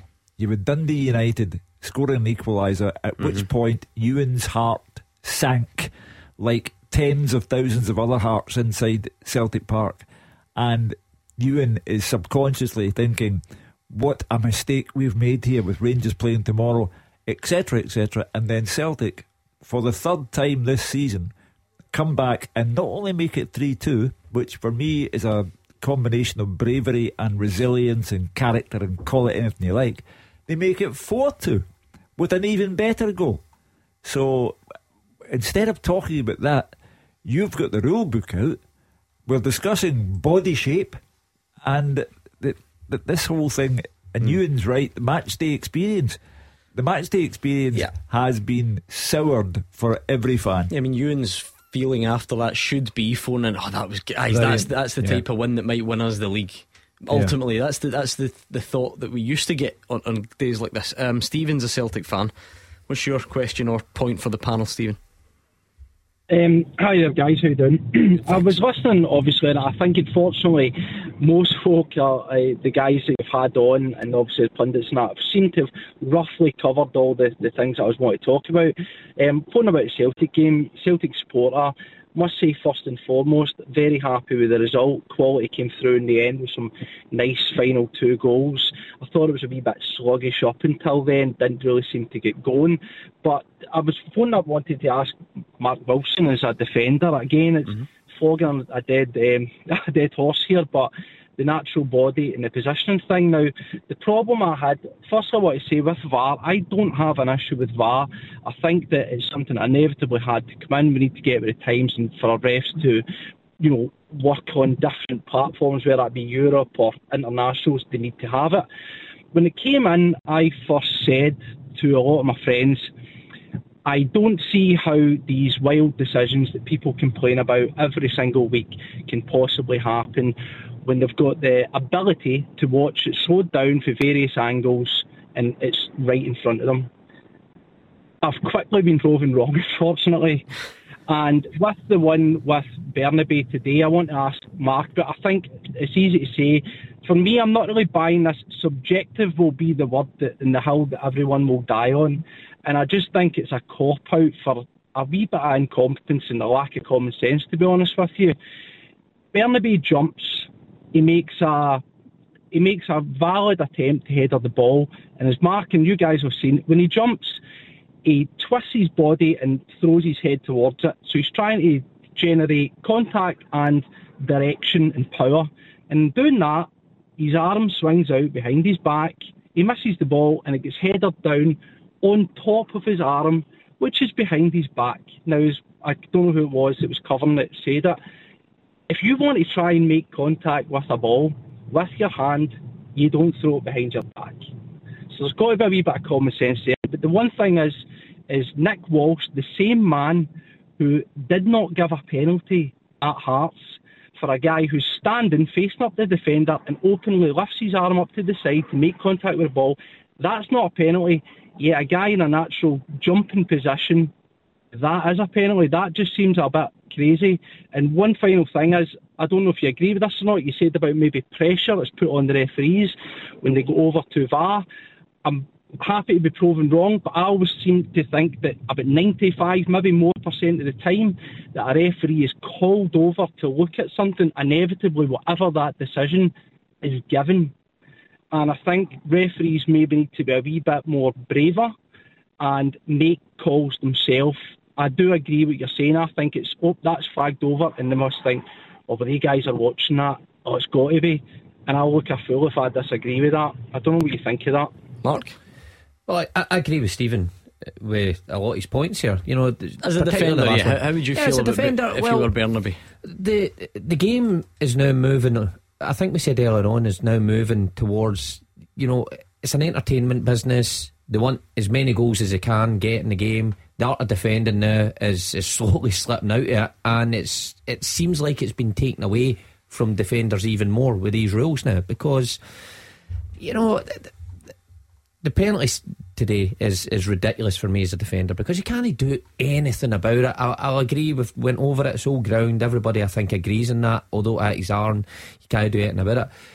What what stage do we get to? The Ange Postecoglou, who well every other manager for that respect, takes his defenders on the training ground and runs through scenarios mm. with balls in the box and tries to get his players to to defend with their hands see, against. Honest, see, without getting too specific, I, I, don't even think that's one that would fall into that because we're not talking about you know the even the Michael Smith yeah, facing one, up, yeah. those traditional ones because yeah. you do see defenders tuck their hind, hands behind their back. Bernabei's isn't like that. He's tried to header the ball as we said, which has caused it's swung behind him. But that that is the rule makers. The, we want more goals in the game.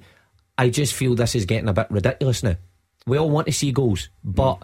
when you're a defender it, it, it's going to get to the stage that analysts are going to have to say to managers at the start of every season, by the way, by average, this is how many penalties we're going to concede. The public, and take that into consideration because it's inevitable. The public, like Stephen on the line, are either going to have to say, look, VAR gave it and that's that. There's no point in arguing.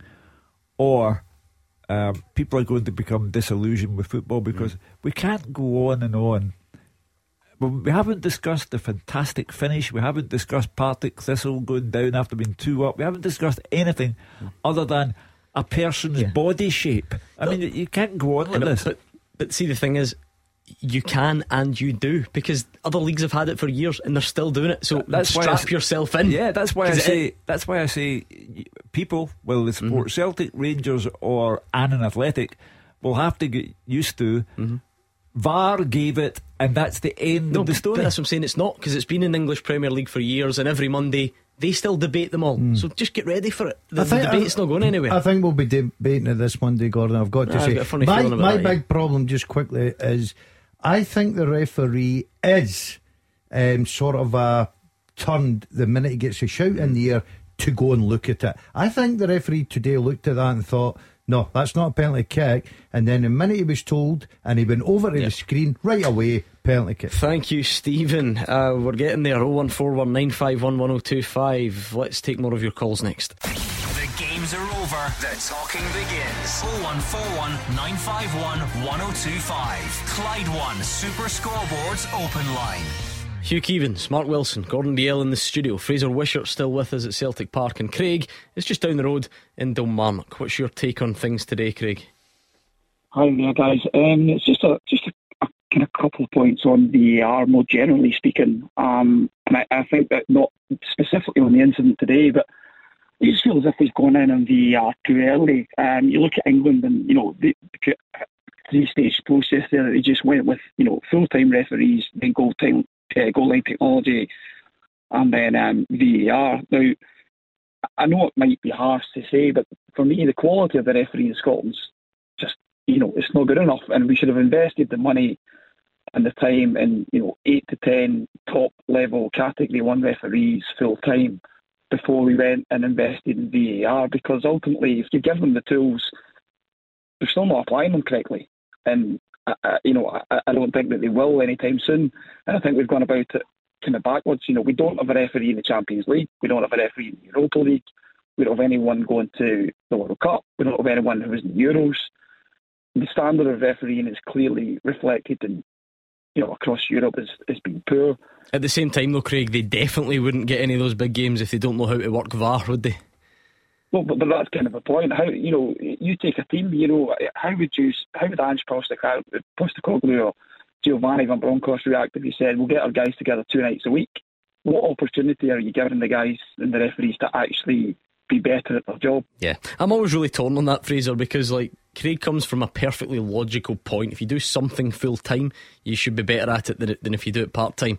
But if David Dickinson is a full time ref, does that change whether he thought that was a handball today or not? No, and I, I think it's a wee bit. Uh, a bit harsh on the referees who put a lot of time and effort into keeping themselves fit and uh, also you know do other stuff as well in terms of their training and uh, video analysis etc so a bit harsh on them. And in England they are full time and they still get criticised. I'm not sure it's going to make them make them be, uh, better. I mean I, I, think we're all going to have to get our heads around it um, you know, I, have said for good years, um, I don't think, think it particularly enhances the spectacle. I don't think it's good for the, the supporters that, that watch the game. Does it make it better? Not for me, but you know, I've got my head round it. It's here and it's here to stay. So we're going to have to, to, to adapt it and adapt our mindset to to that. It doesn't help when we have a sticky start like this, and you know, and I think we sh- we need to give the referees and the, the video assistant referees a wee bit of time just to settle in. But it was three and a half minutes from the ball hitting Bernabeu, Bernabeu sorry, on the, the hand and Steven Fletcher scoring the, the penalty kick. So that's a long time. It's a long time and it's disrupting the flow and we have to find a way of was that clear and obvious? Probably not. In fact, not in my, in my opinion. So I think we're going to have to give the referees some time. I'm not convinced that full-time referees make them better, and it's a hell of a cost. And we've got referees that are well paid in other walks of life. They're not going to give up their jobs, you know, to, for, for a, a, year's contract as a referee with the chance that they might not get it renewed. So I think that's a no-goer in, in, in Scotland. We just have to find a way of simplifying this whole system and make it so that VAR's rarely used. But at the moment, maybe just in this t- this settling in period, it's not proving great, and too many refereeing decisions have been overturned. Yeah, and in terms of you know the, the step process that Craig mentions, I wonder if the goal line technology thing's a bit of a red herring. I mean, it would be nice, but MLS went in very early on VAR. They've had VAR for ages, and they still don't have goal line technology. So it's not always that you get one and and then the other. Craig, let me ask you about your the sort of um, something that came up during the show. Right, see when a smaller team, if you like, Dundee United goes to Celtic Park do you know what, or Ibrox for that matter, or Motherwell or St Mirren, we always think about the so called smaller team trying to slow the game down and take the momentum out of it. Do you think VAR is helping that happen? Do you think it might hinder Celtic and Rangers when they play at home? I'm not talking about from a decision making process, I'm talking about the, the flow of the game. Yeah, absolutely. I, I, thought I thought Celtic started really well today for the first 15 minutes, and then and then the VAR decision, and I thought that we just never ever got going um, again after that. And you know that, that can't become an excuse. I think Celtic need to adapt to how to to deal with that. It's going to happen. You know, you're not going to get rid of it. But absolutely, it has an impact on the game. It has an impact on the on the tempo of the game, and I, and I just felt that we never got going again after, particularly the penalty one, and then I think the one where there was a check for for Giakoumakis um, potential red card. But I, I, you know, I think is it in favour you know, probably in favour is a bit strong, but I definitely think that it has an impact. And I think that you could see I actually think that's why Bernabei came off as well because he was so frustrated about the decision that he was a bit of a heads gone for the rest of the half and almost made the, the manager's decision for him to just take him off, particularly being booked. So I think it will support those those things. If Yeah. he keeps- Craig, but not every game will get a, a a VAR check as long as that. Craig, I don't know if you agree with me, but I think that Ange Postecoglou, since the introduction of VAR, has looked a, a more frustrated oh, individual. Oh, believe me, he's having a wee Doug, rant about VAR. I, I and I told will let you, you, play it. I will told you during the game. soon. I said to you, I wonder if today is the day that Ange has a rant about it because he's looked a distracted man since VAR came in. He was sarcastic at Tynecastle, justifiably so, about the non-award of a penalty. He's applauding the fourth official. Today he did nothing but shake his head all day long, uh, and he was the one that said that the theatre around it, well, the, the theatre, as I said Hmm. earlier, has become a home for panto, and he's not happy. Don't get me wrong, Fraser Wishart. If you are Liam Fox or you are whoever goes to Ibrox next, or when Malky Mackay goes to Celtic Park next, they're up against teams with much bigger budgets and much better players, and they would be laughing at the suggestion that poor Celtic and Rangers are going to be hampered because you know the play's a bit slower than than it otherwise would be. I just thought it was it's just another facet to this that's sort of came up today, but it won't be the only game that, is a bit slower. Yeah, I think uh, I think fans of smaller clubs and players of smaller clubs. Uh, Mark was talking about it going to Celtic Park and Ibrox as a Dundee United player. I did exactly the same as a St Mirren, Motherwell, Hearts player, whoever. And you, you kind of laugh at the, the Old Firm fans thinking that they, they, they don't get the decisions. But I think the Ange Postecoglou one will be interesting because towards the end of the game, Liel Abada, the long ball over the top, he ran through, lovely finish. And big celebration, and then all of a sudden it stops for two or three minutes. And to be fair to Ange Postecoglou, the decision went in Celtic's favour, and he was clearly unhappy. He was shaking his head, he was throwing his hands up in the air, he was having a wee bit of a rant towards, I think, Harry Kewell and Gavin Strachan, etc. And even when the referee pointed to the centre circle to give the Abada goal, he still wasn't happy with it. So to be fair, that was a decision in his favour, not just about the Bernabei. And it'll be interesting to hear his uh, his after match uh, thoughts. I don't think he'll hold back. Mark, as a player though, I keep hearing this. Players are just going to not celebrate. And I'll tell that to Liel Abada. Oh, what a celebration it um, was. And I'm, I don't know if that does happen eventually, but it's, it's not it's not started yet. No, I don't think you'll ever take that away from the game. And if you do take that away from the game, then you know people stop, you know, taking interest in it because that's what the game's about. That's what VAR can't take away. It can't take away the rawness mm-hmm. and that passion. Once it gets to that stage, But it we're in will trouble. affect players, Mark. There's no doubt. I think it affected the Celtic left back today. Get took off at half time. It was an opportunity, and I think it's because of what the caller said. He was so disappointed. He get booked, and I think the manager decided to put on Greg Taylor at half time, and that's a chance for him because Greg Taylor's obviously a number one choice. He's out there to show what he can do. I think it affects the players as well. Uh, let's bring in Andy and Gartham. Look, see what's on his mind, Andy. I think you'll be unsurprised to hear that it's VAR. Go on then. Well, I can understand why the penalty's been given. Um, I think Fletcher's header was going wide, to be honest. Maybe I'm, I've, I've seen it at the wrong angle, but to then book Bernabei as if it's a, an intentional handball is ridiculous. Like, I, I just don't see where the booking is there. And then you look at the potential red card with Sibbald. I think it was Sibbald, wasn't it? Um, Yeah, it was. For a, a high challenge. And we saw a red card given by VAR last week with Tony Watt, which was then, which was in terms of, uh, what's the word? Um, uh,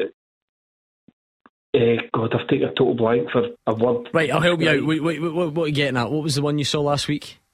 Uh, Tony Watt. Oh, Tony Watt's, yeah. Given the red card. I know, but that's a rubbish comparison now, Andy, isn't it? Because that got overturned, so that's not meant to be correct. Of course, yeah, that is fine. But how can they not even? I mean, uh, David Dickinson, the man that um, can. he was a terrible referee today. Personally, I thought. I thought he was absolutely atrocious. Never even gave a foul for it, but then it comes to a, a red card check. Maybe I'm just being a guy that is not happy with VAR in general, and I'm being apprehensive in, in the long term with it. obviously we got the one with Liel Abada. Um, I just, I, I think it just absolutely destroys the game in general. Like you can't celebrate a goal, you can't come to a full decision. And what does that mean, Andy, in, in practice? Because I get it in theory, right? But the Celtic fans celebrated Liel Abada's goal majorly. So did, so did that. I was watching it. That's what I mean. So this notion that you can't celebrate, because I get it. I, am as worried about that as anybody else. But I wonder if it's just something people say rather than what they actually do, because that didn't happen. Liel Abada's goal, the place went crazy. Yeah, oh, 100% agree with you. I celebrated it massively because it gave us a bit of a cushion. But at the same time, after it had went in, I then brought myself yeah. back into myself, if you want um, and was waiting for the decision. Um, I think VAR maybe long term will be beneficial to Scottish football.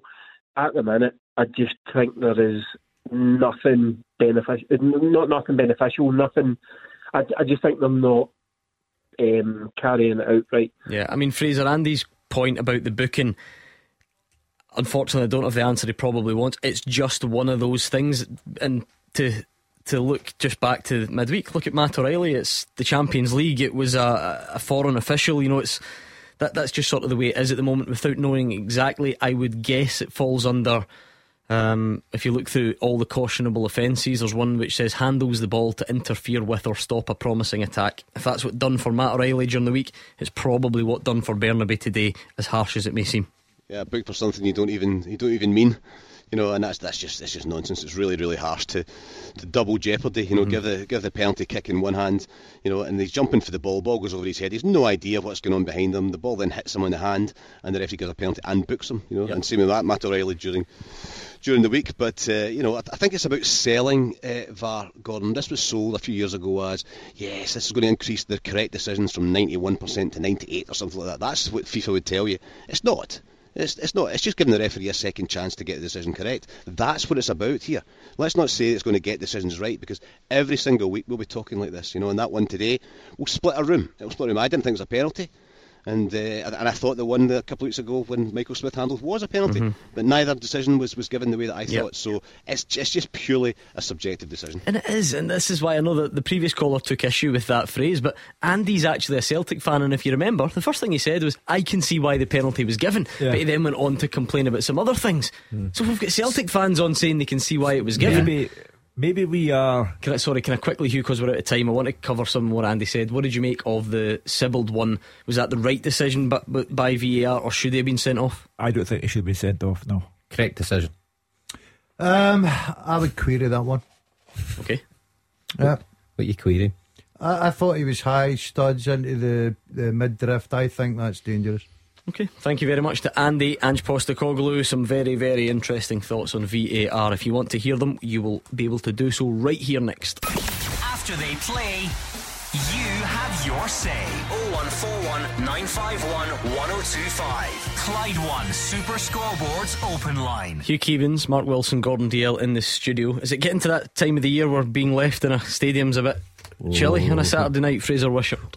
No, not at all. Not at all. I thoroughly enjoyed it. The game warmed me up, especially the end of the game. So no, not Great. yet. I've got, I've, I have got the thermals on. Good. We'll keep you there for the GBX then till ten, if you don't mind. Um, we're going to hear from Ange Postecoglou in just a second. Of course, two big games tomorrow. Uh, as well, we'll cast our eyes forward to St Johnstone Rangers. Hearts Motherwell will follow uh, at three o'clock. It's a bit spread out this week. We had the two games last night as well, and I did promise you just before the break that we were going to hear from Ange Postecoglou. Um, here's what he had to say on, well, VAR first and foremost, I think. I was frustrated, mate, and I probably didn't handle it well. Um, but I don't have, and just so clear, I don't have a problem with VAR. I've got a problem with the way it's being used. You know. There's no secret we want to be a team that you know, plays up tempo, especially at home. You know, because we think a it's very effective for us, but b also it's entertaining for the fans. So I don't think people fell in love with football just to be sitting around waiting for somebody in a building miles away to to sort of decide outcomes, and they don't need to take that long. I mean, it was our second goal. You know, our players are celebrating for about two minutes, and we're still waiting at kickoff to see what. what? I don't know. I still don't know what it is. If you can't decide in two minutes, it's probably not there. But it seems like, you know, if we've got seven camera angles, they want to look at every one. Now, I might be on my own in this one, but I'll, I'll people make mistakes. I have my whole career in terms of referees, but I won't. You know, I just don't. I just don't feel comfortable with the way it's. And I know it's early doors and it's a new toy and everyone wants to use it, but you can't be disrupting games like that. I don't think it's good for anyone, but. You know, like I said, I, I, I got frustrated with it today. So he hasn't even given a foul. Now, I wasn't blowing up that it's a red card. I thought, you know what, unless he's seen something that I don't, okay. So he's in the booth and he sees it and he goes, well, really? Like, we have to take that long to come to that decision? I mean, I, to me, the referee's close enough there. I mean, the same thing happened last week with Tony Watt. No free kick, red card after VAR gets overturned. Like, okay, I'll cop teething problems, but we've got to be learning along the way. So why are we sitting around for, you know, two minutes? We had five minutes of extra time in the first half of a game of football. It's crazy. For what? I think, you know what, if they think that's handball, it seems that any time the ball touches your hand in the box, apart from if you're playing hearts away, it's a penalty. Right? So if that's the case, they could have seen that in the first screen that it's hit Burner's arm. Right? He had no idea it's hit his arm. So how they, but it seems to me the interpretation these days is if it hits your hand, it's it's a penalty. But why taking so long? Well, that's the manager of the reigning Scottish champions, and a powerful voice within our game, a sensible man, a fair-minded man, and he's telling you that in terms of uh, the spectacle, entertainment for fans, this is a nonsense. And he's also telling you from a purely selfish point of view, let it be said, but he's entitled to that. He's a Celtic manager. He's telling you that as a football team, this is bad for Celtic. They, they can't get on with playing football. And the other salient point he makes if it takes so long to make a decision, Mm-hmm. maybe there's no decision there to be looked Yeah. at. I found that quite interesting, Fraser, because he wasn't necessarily complaining about the handball. I mean, you heard them say there, if they think it's hit his arm, fine, you know, do it quicker. Um, he did have his wee dig about Hearts, of course, which I'm sure the Celtic fans will, uh, you know, you know, will appreciate. But he, he's probably, he's, he's probably got quite a. An interesting position on this because he's never actually complained about refereeing decisions really since he's been here. So he's and he's still not doing that. But it's more about the way it's happening, the length of time it's been used. He used to say, you know, it feels like it's a new toy that they're desperate to use.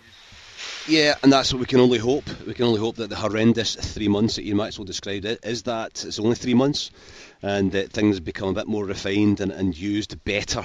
And uh, yeah, I- I think he made his points in a game that his team has won. And he made his points in a team when his team have had one VAR go against him, another one for a Abada ruled that it was a goal as well, although that wasn't overturned. The linesman didn't give the the, the, the offside. And also, I thought he was good on the, the Sibbald tackle in midfield. Basically, listen, eh, nobody wants two and a half minute waits to see did somebody get sent off when the referee's got a clear view of it and didn't even give a free kick in Tony Watt last week. So I think he's, he's handled it very well. I'm, I'm with him on this. As I said before, we, we all have to get heads around it, and, and I, I'm somebody who's not a particular fan of it. I need to get my head around it as well. It's here to stay, VAR, and let's try and get a way of refining it and getting quicker decisions so it doesn't disrupt the flow of the game, which happened today. I mean, he's he's referencing Tony Watt against Motherwell and all sorts. Mark, mm, he's, yeah. he's so he's been fair. He's joining in the he's joining in the way of the world here, where we start comparing all sorts. Well, we don't often agree on much across this country, but I think this one across the board in terms of how much time it's taking to get to these decisions. I think everybody, every fan, every manager, every player is on board with us. So, look, we get it's tough for the officials sometimes, and this is new, but Ange Postecoglou is totally right. They need to learn and learn quickly. Now they've been working in this behind the scenes for a wee bit now, and I get when it comes into action, live action, it's a bit different, but they need to speed things up or it'll kill the Mm. game. I've got a tiny bit of sympathy, Gordon. I get if it's taking too long, it's taking too long. But when he says they've got all these angles, it's almost as if they want to check every angle. You can you can still imagine a scenario where it's the other way round then, and they don't check every angle, and they make a decision, and everyone says, "Oh, hold on a minute, you idiots! You've got all these angles, and you don't check them all." So it would be nice if we could find a happy medium. Yeah, yeah, I, I agree with the Celtic manager. I agree with the lads about the time. Frustration is come creeping into this. Um, but you're right, Gordon. Uh, sometimes in big decisions, if you take a little bit longer, as long as you come to the right, um, you know, answer to the question, then fine. I think people accept it. But Sometimes, though, there's probably a line, though, isn't there? Last week, in the case of Tony Watt, Liam Fox comes out at the end of the game and says, "Well, you know, they've looked at various angles and they've decided to um, give him a red card." Um, but I've seen it from another angle, and everyone Mm. kind of laughed and said, "Well, appeal it then," and he did. And how But to be fair, the bit that I'm a bit confused at with that one is I'm, I think they would have seen it from that other angle as well. Because all, the- all the angles are available in the VAR room. You know? well, but th- so they've overturned their own hmm. decision then. But Well, you it's, look it's a at you- different panel. It's an independent panel hmm. that win that uh, sits on your appeal. You know, it's not the referee. You don't go and appeal to the referee. You sit to an independent judicial panel, as, as Fraser will know. Anyway, I think it's a worry when a guy like Postecoglou, who, as I say, is an hmm. eminently But it's not just Celtic Park. Look at Aberdeen last night at half time, right? The first thing they Oh, checked yes, for the the, the, first thing they checked for was offside. That takes seconds. Draw the lines. He wasn't offside. It took nearly four Yeah. minutes for a penalty kick to be given. Again, just to meet in the middle. I still would. I'd love it to be much quicker, but you, bearing in mind you're still maybe looking at things in the lead up, or you could be looking at who's Yeah, right, who- who's active yeah. and who's not. And and again, I'm not saying that was the case last night, but it's just not oft always that automatic. On a purely footballing sense, Fraser Wishart, let's try something mad since we've got two minutes left, and talk about you know like results and the implications and so on. It's now over to Rangers where they needed to bounce back anyway, but they certainly can't afford to have this turn into a weekend where Celtic gain a further advantage on them tomorrow. No, and I think Hugh was talking about the Rangers supporters moving closer to, to the radio when it was uh, 2 1. And, and listen, Celtic were comfortable. You know, they played, they played well, but without being at their absolute best. It was comfortable, perhaps inspiring for, for a, wee, a wee spell. In the second half, you thought they were just going to get that third and go on and get some more. But then a couple of changes by Dundee United put a spark into, into their game, and then equaliser, and, and you didn't really see it come back. But to be fair, the Celtic fans all of a sudden just started roaring and making a noise. I think roared their team on, and uh, Celtic got those those two goals. So it was a brilliant end to the game, and I'm sure Celtic fans will go back really happy. When you've not been at your best and you score four goals, then uh, then that's that's obviously a good sign. So for Celtic, it's a good day. But you're right, Rangers now from all of a sudden haven't seen that perhaps it was just going to be, you know, uh, they could get a couple of points back if they win tomorrow. Now the pressure's on because going into the going into the, the World Cup break, I don't think Rangers can afford to be any more than four points behind. No, they certainly can't. Uh, Giovanni Van Bronckhorst, it may be unfair to equate your Champions League form with your domestic league form and put the manager under pressure. However, the Rangers fans clearly have misgivings about Giovanni Van Bronckhorst. And those misgivings will become serious misgivings if anything is dropped between now and next Saturday. But that said, Gordon, a performance like Aberdeen will do it, and no doubt will do it. No disrespect to Callum Davidson. Yeah, yeah, I think it'll be a difficult game. They're in a little bit of a form, Gordon, won the last two, but I just feel that Rangers need to win tomorrow, and I think they will do it up at Perth. What a day it's been. Thank you, Gordon Dalziel, Mark Wilson, Hugh Keevins. Thank you, Fraser Wishart, who's out there uh, at Celtic Park as well. The top team keeping you up to speed around the grounds. But the biggest thanks by a mile always goes to you, the ones who call and tweet, and everyone who just listens and keeps us company in your own way. We really do appreciate it each and every week. So thanks once again. Two big games still to come tomorrow St Johnstone Rangers at noon, then Hearts Motherwell at 3 pm. If today and last week is anything to go by, there'll be a few talking points from those matches as well, which means we will be well stocked on Monday night. To lecture you, you'd be crazy to miss it because we'll have Kenny Miller here, Roger Hanna looking back on all the big talking points. I'm sure VAR will get a mention at some point and uh, we'll reflect on it all. So make sure you join us Monday at 6. And in the meantime, it's the weekend, it's bonfire night. I know one man who'll get you right in the mood, and it's Mr. George Bowie up next on the GBX.